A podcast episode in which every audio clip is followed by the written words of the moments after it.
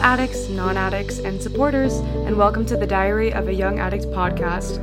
I'm your host, Mare, and I'm a 22 year old recovering addict with four years clean from drugs and alcohol. This podcast is all about recovery from addiction and what that looks like as a young person. So, I just wanted to start off this episode by saying I've actually had so many people come up to me who have just happened to check this podcast out that know me. And I just wanted to say, if you're one of those people, I really appreciate it because, you know, like I am being vulnerable on here, and I really hope that you can learn something, or someone you know can learn something, or you can share this information with someone. Um, and, you know, I think it's just nice to have different perspectives in life and all sorts of things, and this is just one of them. So if you are just checking this out and you don't know me, I appreciate you. If you're checking this out and you do know me, I appreciate you. If you're checking this out and you're an addict, I appreciate you. If you're checking this out and you're not an addict, I also appreciate you. Thank you for taking the time to listen. As y'all know, I love to be vulnerable with y'all and completely transparent and you know like just let you know that recovery is not all rainbows and butterflies. It can suck sometimes but it's not necessarily recovery that's sucking. It's just my life that's sucking sometimes. And don't get me wrong i'm still very optimistic. I'm in a good mood but i haven't made an episode in a few months. And i went through a really bad breakup in january.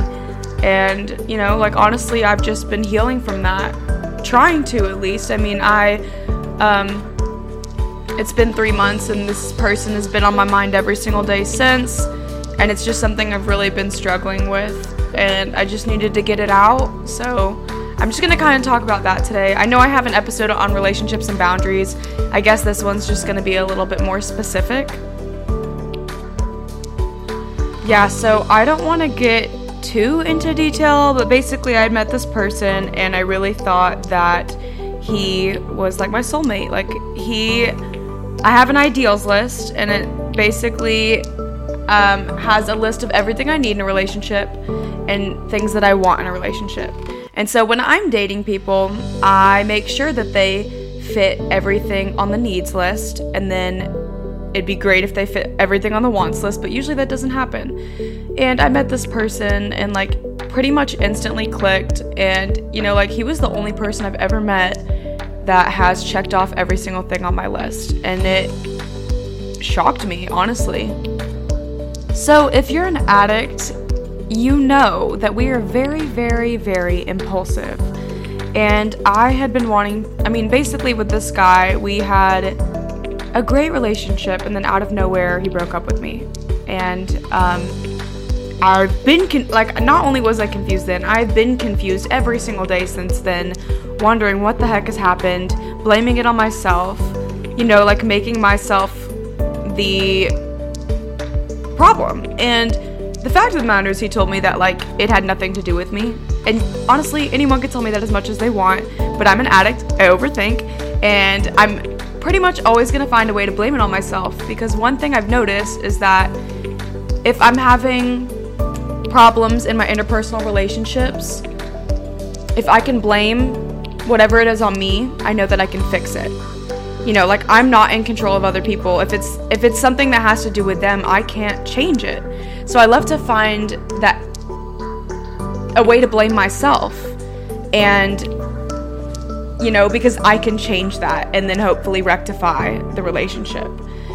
Anyways, I had been fighting the urge to text him pretty much every single day, and I really lasted months. And the other day, like, I eventually caved in, and I'm not gonna say I regret it because I've learned more information that's, you know, gonna help me get over him. But, you know, like, it just sucks. And as addicts, especially in recovery, we feel things so hard. We are used to covering up our feelings with drugs. I mean, I have four and a half years clean. Four and a half years clean. And I still don't know how to manage my feelings. I get overwhelmed I I don't know what to do with these emotions, especially sad emotions. I want to use and I don't want to feel them. I want to cover it up because that's exactly what I did in my addiction. And it's still very uncomfortable to sit with these feelings of sadness sometimes. And I have no problem crying things out, but you know, like I've been hurting for 3 months and I'm tired of feeling this way. I would love to just like be able to say I'm done with it and like actually be done with it. But that's just not how it works, unfortunately. And I know we can look at everything as learning lessons and whatnot. And I'm trying to, you know, I'm trying to. Um, I'm just, you know, like I'm not perfect. I have this educational podcast and I can only teach you what I've been through, my experience. Um, and all I can do is work on being a little bit better every single day. And so like to get through this, I haven't just thought about it and then cried. I I've mentioned it in step work. Every time I have like really strong feelings about this situation, I'll go in my notes app and I'll um, type about it and just kind of journal. I even may I'm not gonna I don't want to recommend this, but I made a private TikTok account just so I could vent and just like cry and hopefully not a lot of people see it. Some of the videos got like 800 views, which I'm not sure how I feel about that, but it really helped to just like get it out there and just pretty much know that no one I knew was going to be able to see it. I mean, I've cried about this in therapy pretty much week after week. And I wish I didn't care anymore, right? Like, I don't want to hurt and I don't want to care, but I do. And we cannot control our emotions, you know? We cannot control how we feel, but we can control how we act on those feelings. And that's what I always am trying to work on. The thing that really pisses me off with the situation is like people will be like, well, y'all only dated for two months, blah, blah, blah. And it's like, if, if you're listening to this, please don't ever tell someone that because what you're doing, or at least what it sounds like you're doing, is straight up invalidating their feelings and being like, well, you shouldn't feel what you feel. And the fact of the matter is, we cannot control what we feel. Feelings come as they come. You can't just be like, I'm gonna decide to not be sad today. What you can do is say, okay, well, I'm gonna look at the positives instead, and then hope that your perspective changes from being sad to being a little bit more happy and your mood improving a little bit. Like I said, I'm not perfect, but let me just touch on one, at least really good thing I know that I did. Um, when we first broke up, like I said, I'm impulsive, and I knew that he was looking at my Instagram story, so I would purposely post things on there for him to see and make sure he had seen it. And I realized that behavior, you know, like recovery me was like, okay, addict Meredith, we can't be doing that and I deleted Instagram. And you do, I don't know if you know how hard that is for me. Like I'm a 22 year old girl, and I've never been the kind of person to delete social media, but I did it, and I was so proud of myself, and it really did keep me from doing that. I'm not gonna say this helps with healing, but one of the things that helps me like feel out my emotions because I don't like to bottle anything inside. Um, one of the things I like to do is like when I'm in the shower, I will turn on my speaker, put on like my In My Feels playlist, and like cry as I need to. And it it's like a releasing feeling. Like I said, I'm not gonna say it has anything to do with me healing overall in general, but like it does help to get those emotions out, cry it out as it comes. And one of the things I definitely have been doing too is trying to do things that make me happy, like spending my free time doing what I want to do and finding what I enjoy. I mean, I kind of already know, but just like exploring the things I already know I enjoy just a little bit more, I guess.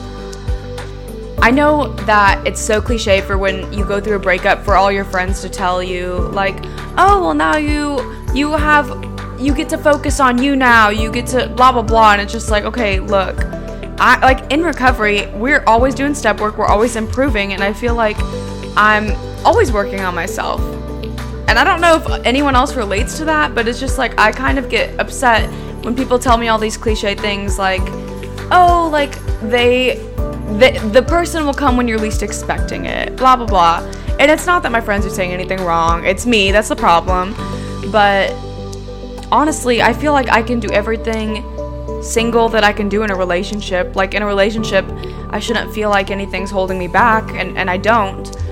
But what I'm saying is, is that in my free time, like I've got to go to dance fitness a lot lately. That's become one of my new ho- one of my new hobbies the past year, and it's just like a bunch of women uplifting each other. It's so much smiles and laughs. It's at my gym. It's just a dance class that's I guess now they have it every single day except Fridays. It's so fun. It's one of the biggest hobbies I have, including like sometimes I like to go out and dance, like at clubs and stuff, but I know that that's not always the best for my recovery, especially when I'm in a place of hurting. Um, so, dance fitness is a place there's no drugs or alcohol, so that's nice. Um, and I've got to hang out with my dog a little bit more and just like work on my friendships as well because about when this breakup happened, I lost a really close friend of mine. Not that she died, but we're just not friends anymore. I had to end that friendship. And, you know, like, so I've been navigating new friendships and building on what I had before, but they weren't, like, necessarily very close friends. And I've been exploring my sexuality a little bit more too. And plants, I've gotten to, like, I've gotten to, like, explore more with my hobby of plants and like getting to take care of those and just all the things that I do enjoy I've gotten to do as well as like continuously I always volunteer. Um, it's always helpful to be of service because it helps me get my mind off myself and focus on the better of other people. It's a good way to put things into perspective I guess. And I don't know how I could even forget like the biggest part of helping myself heal, like the biggest thing I do is obviously going to meetings and sharing about it. Um, I guess it's just so normal for me that I forget about it. But, you know, like I've shared at meetings about this situation and just dating in general since this situation a lot. I have shared it a lot. And it, it, it does help. Like, I can cry it out as I need to with other people there and I don't feel judged and I just feel loved. And sometimes people will come up to me afterwards and give me some of their two cents and experience and it's really nice to hear that and just, you know, like seeing the people that love me no matter what. I feel like we all already know this, but like I guess through this experience I've had to relearn just the fact that you know like we can't force healing. We can't speed it up. I think the biggest contributing factor to healing from anything is just time. And you know, I've thought about that a lot, and I wonder, and probably, yes, is some of it, but you know, like I wonder, like, yeah, do we just start to forget? Is that why we heal? Is like we've been away from whatever it was that hurt us for so long that we just start to forget it? And, you know, like this isn't something I want to forget. As much as it hurts now, it hurts because it was a great relationship, you know? And I want to heal from it, but I definitely don't want to forget it. This is a learning experience for me, and, you know, like, people always say as well, like, oh, well, you're gonna see what you liked in a relationship and didn't like, and that is true. And I also learned that there is it that like there are people that will match everything on my list. And it's probably good that they're not common in the world, but I know that there's more out there. Um, like, I believe in soulmates, I believe in twin flames, and I believe you can have more than one. And let me not forget to add in probably one of the biggest things I've had to learn throughout this process of this specifically is just, you know, for closure wise, you're not gonna always have every answer you want. You may be left with questions. You may be left with a lot of questions. I have been, and I've been cu- confused pretty much every single day since this happened. But one thing my sponsor had said to me was like, you know, you may never get the answers that you want, but you're gonna have to just accept that you don't know. You're just gonna have to accept that you may never know and be okay with that. And I don't know why I've struggled so hard with that. I think it's the fact that, like, I just worry that I did do something without knowing, I guess, or miscommunication or whatever it was. And I don't want to do it again. That's the biggest thing. It's just like I want to know so I can prevent it from happening in the future. Because being broken up with so spontaneously hurts bad. And you are left so freaking confused. And so I don't want that to happen again, but I'm just gonna have to accept that I'm not gonna know and that I can only do my best in the future. Alright, you guys, that was the ins and outs of, you know, my process of healing. So I hope you learned something, whether that's a way to heal or a new perspective or whatever. Um, if you have a great way that you swear by to heal, please tell me. You can contact me at the diary of a young addict at gmail.com. The email is also in the description. Thank you guys so much for listening. If you made it all the way to the end, I really do appreciate you and your time. Have a great day. If you or a loved one is struggling with addiction, please reach out to the SAMHSA National Helpline. There's help available 24 hours a day, every day of the year. Please call 1 800 662 4357 and let's get you some help.